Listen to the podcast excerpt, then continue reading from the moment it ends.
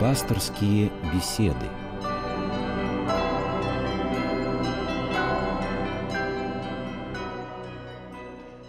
У микрофона Елена Филиппова. Здравствуйте.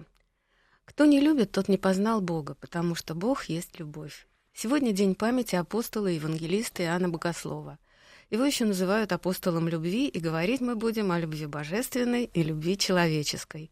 У нас в студии протеерей Владимир Новицкий. Здравствуйте, отец Владимир. Приветствую.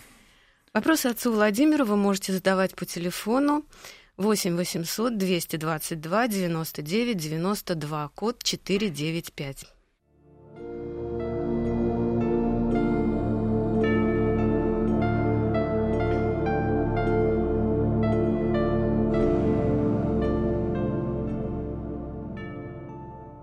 В древнегреческом существовало не менее семи терминов для разновидностей любви. В русском так сложилось, что термин «любовь» вобрал в себя разные, а порой и очень далекие друг от друга чувства.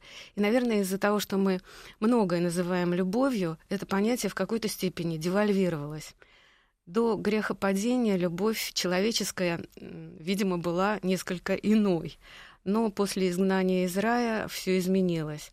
О том, как далеко любовь божественная отстоит от любви человеческой, можно судить хотя бы по Нагорной проповеди, где Христос наставляет «любите врагов ваших, благословляйте проклинающих вас, благотворите ненавидящим вас и молитесь за обижающих вас и гонящих вас». Такая любовь большинству из нас не под силу. Не знаю, допустимо ли сравнивать, но все же, каковы принципиальные отличия любви божественной от любви человеческой? Есть ли все же что-то общее? Э, хочется сказать, что, в общем-то, любовь, настоящая любовь, это одно и то же чувство.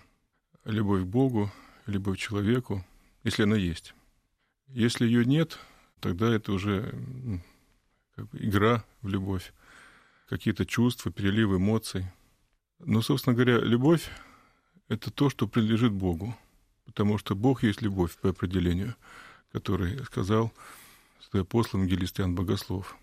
И, э, собственно, по его же словам, пребывающий в любви пребывает в Боге, и Бог пребывает в нем.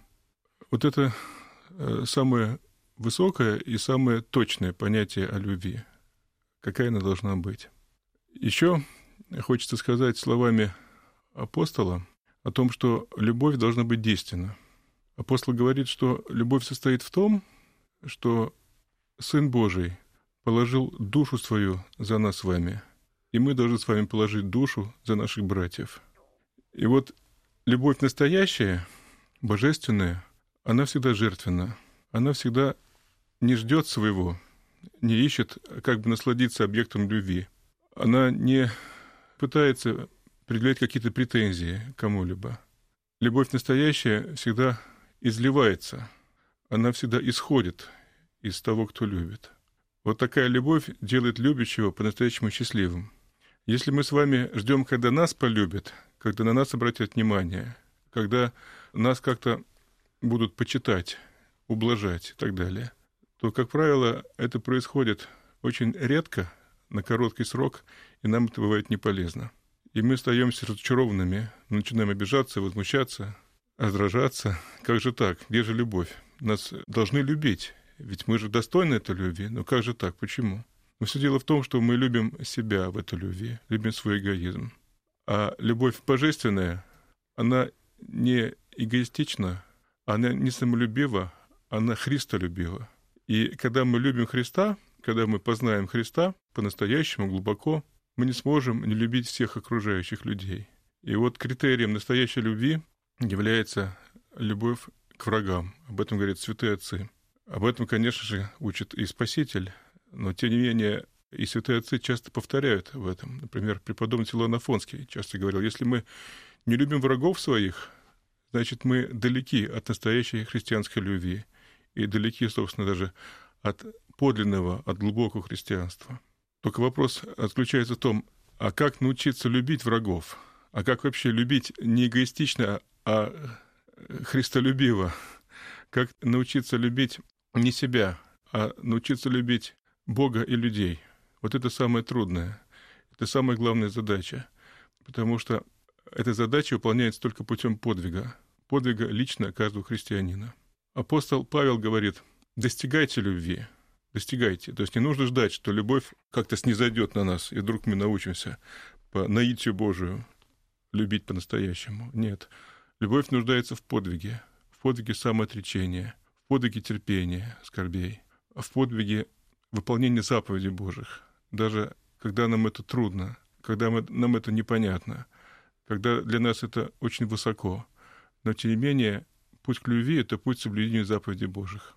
Вот я попыталась представить себе, а что ощущают те, кому посчастливилось испытать хотя бы на миг вот эту вот божественную любовь. Вот вы упоминали Силуана Афонского. Ну, как известно, преподобному Силуану Афонскому было явление Христа, и вот это вот явление он взгляд его, излучающий совершенно безмерную любовь, он помнил потом всю оставшуюся жизнь. И э, это ему давало силы и самому любить людей, и врагов в том числе, и справляться как-то со всеми э, жизненными скорбями. Но не ощутив такую любовь, невозможно понять, чего мы лишены. А раз не понимаешь, желать этой любви тоже как-то, в общем, сложно. Получается какой-то замкнутый круг. Или же вот до такой любви нужно дорасти, как-то воспитать себя? Да, вспоминаются слова преподобного Силуана Афонского. «Скучает душа моя Господи, да. и слезно ищет Его». Эти слова он часто повторял в своей жизни, потому что душа действительно его скучала. Но он знал, о чем она скучала. Знал, да, конечно. И каждый из нас тоже знает, о чем нужно скучать. Почему? Ну, во-первых, Каждый из нас, из верующих людей, когда-то испытал в той или иной мере любовь Божию. Иначе бы мы никогда не стали верующими. Мы бы никогда не искали бы Христа, никогда бы не пришли к Богу. Да, конечно, это была не та полнота, которая бывает у преподобных или других святых, но это какая-то наша мера, когда Господь нам приоткрылся, когда мы почувствовали Его тепло, почувствовали Его внимание, почувствовали Его присутствие и близость. И мы откликнулись на это, и заинтересовались этим, и пошли в храм, и решили в своей жизни идти за Христом. Пусть мы далеки от э, совершенства, но каждый из нас имеет такой опыт. Это первое. Второе, душа человека по природе христианка, как сказано еще Тертулианом в II веке. И поэтому каждая душа, каждый человек имеет внутри э, вот это чувство любви Божией. Это тайна, которая заложена в душе каждого человека, которая является образом, подобием Божьим. Поэтому человек где-то, если он живет по совести, если он старается жить в чистоте, не дается страстям, он так или иначе будет скучать по Богу, по любви Божией, и будет искать этой любви. И пока не найдет, он не успокоится. Вот сущность любви Божией, как говорит апостол Иоанн, не в том, что мы возлюбили Бога, но Он возлюбил нас и послал Сына Своего в умилостивление за грехи наши. Да. Вот вы сказали, божественная любовь — тайна. Есть ли какое-то объяснение, почему, за что Бог нас так любит, что даже не пощадил своего Сына ради погрязших в грехах людей. Ему зачем-то мы нужны? Ну, вот этим-то и отличается любовь божественная от любви несовершенной и такой страстной человеческой. Любовь Божия, она ни за что. Она сама по себе любовь. Состояние божественного присутствия в мире. Она глубина Божьей тайны, она, собственно говоря, и являет нам Божье присутствие. И мы чувствуем Божье присутствие через Его любовь, через Его тепло, через Его заботу о нас с вами. Она ни за что, она не имеет никаких причин, кроме одной причины — любить. Так любит Господь. Мы-то пытаемся все объяснить э, с точки зрения человеческих отношений. По-другому мы же не умеем. А это, видимо, как-то не поддается объяснению, да? Да, но можно привести некоторые ассоциации. Например, вот когда мы можем сами любить Бога по-настоящему, ну, подобно как с людьми бывает. Когда человек любит кого-то, ну, скажем, в юности бывает влюбленность. И человек э, думает о своей любви, думает о предмете своей любви постоянно. Он и спит плохо, думает об этом, и ест плохо, думает об этом, и на работе он думает об этом, или на учебе думает, и так далее. Но вот зададим себе вопрос, а как часто мы вспоминаем Бога?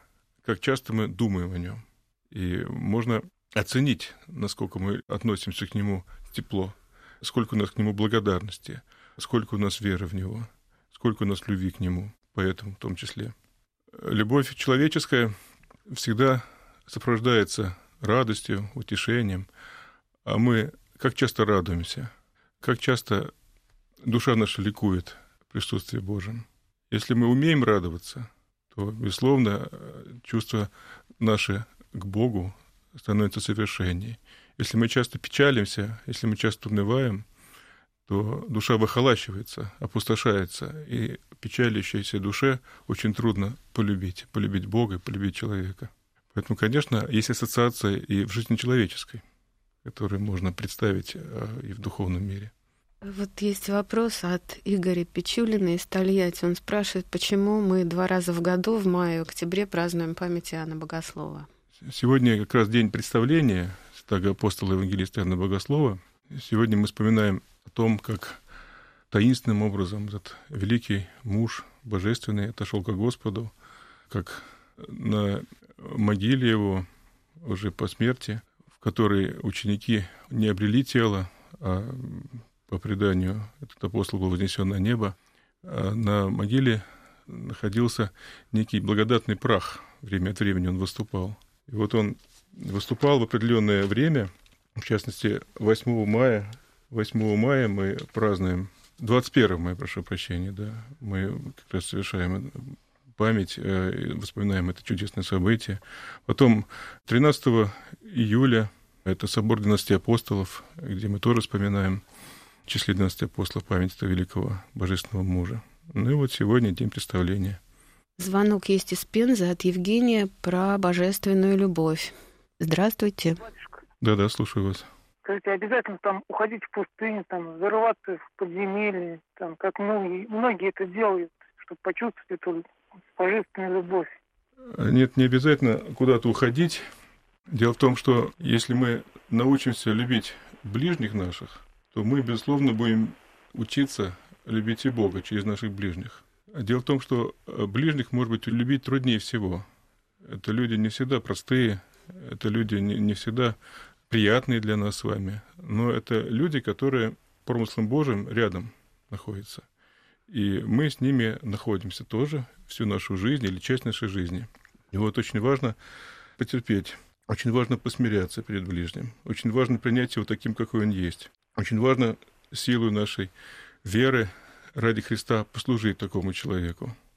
И вот когда мы это делаем, когда мы служим одному, другому, третьему, совершаем маленькие подвиги терпения, смирения, тогда наше сердце постепенно расширяется – и мы вбираем постепенно то одного, то другого в сердце, то третьего в сердце.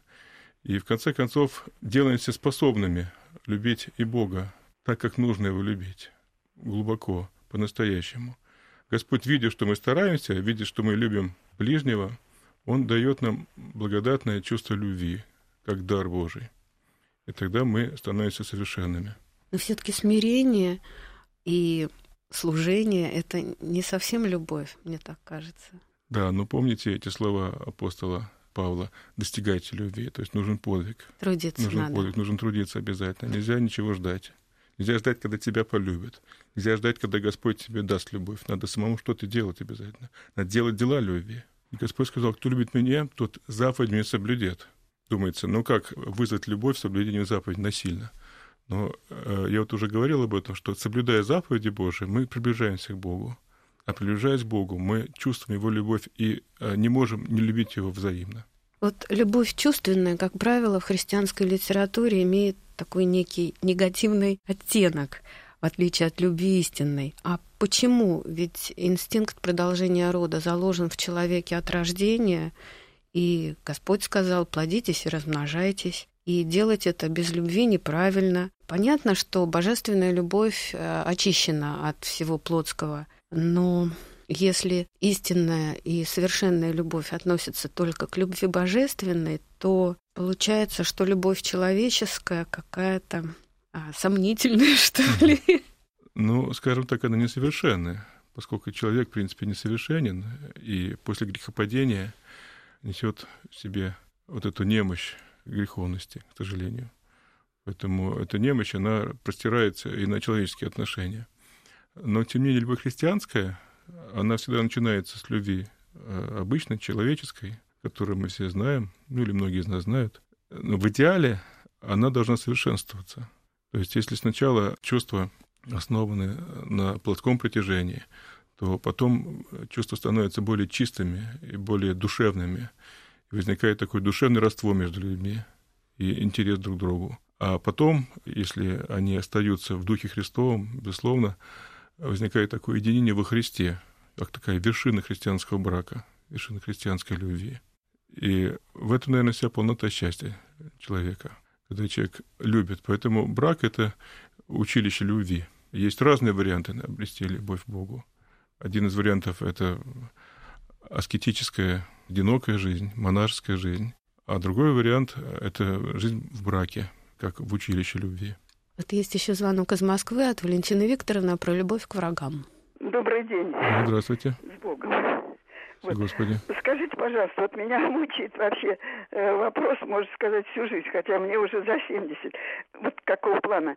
Ну как вот любые эти враги? Значит, нам надо было, значит, нам надо возлюбить было фашистов, эти Гитлеры, этих гадов. Как вот мне это вот непонятно. Ну, мы сейчас не будем говорить про фашистов. Мы сейчас скажем в целом про любовь к врагам, о которой говорит Господь. Я думаю, что есть люди, которые нас досаждают. Есть люди, которые мы не принимаем, которых мы не понимаем и не принимаем. Но когда человек имеет всю полноту любви, конечно, он может покрыть это любовью. И таких людей может пожалеть, может как-то оправдать, может как-то постараться бороться с обидами, которые возникают, э, или с э, каким-то негативным влиянием от этих людей. Но, конечно, мы далеки от такого. Но для нас эта заповедь является направлением, на которое мы должны равняться и к которому мы должны приближаться. Мы не должны иметь личных врагов. Мы должны всех учиться прощать. У нас не должно быть врагов. Кто-то из святителей говорил, по-моему, святитель Филарет Московский, «Люби своих врагов». Он сказал так условно, «Ненавидь врагов Христа и бей врагов Отечества». Ну, кто враги Христа? Враги Христа — это не люди, конечно, это бесы. Вот их и надо ненавидеть. Они наши главные враги. В другом смысле этого слова, не в смысле заповеди. И их мы должны, их и можем, и должны их ненавидеть. А других врагов, людей, для нас не должно быть в идеале. Но все-таки бей врагов Отечества. Но бей врагов Отечества, конечно, это вынужденная мера. А вообще, почему человеку необходимо любить и быть любимым? Ну, потому что, поскольку душа имеет христианское начало у каждого человека, душа по природе христианка, она божественного происхождения, она не может без любви. Любовь — это естественная среда ее обитания. Без любви душа страдает, она болеет. Может быть, еще эта любовь закодирована у нас где-то в генах, как память о том, что было в раю? Конечно, вот этот образ и подобие Божие, который мы носим в себе, это, безусловно, память о той любви, который дал нам Господь, и в которой мы должны находиться в веки веков. На этом мы завершаем нашу беседу. Я благодарю отца Владимира Новицкого. Беседу провела Елена Филиппова. Спасибо всем, кто нас слушал, кто нам позвонил. И всего вам доброго. Спаси Христос. Господь всех благословит.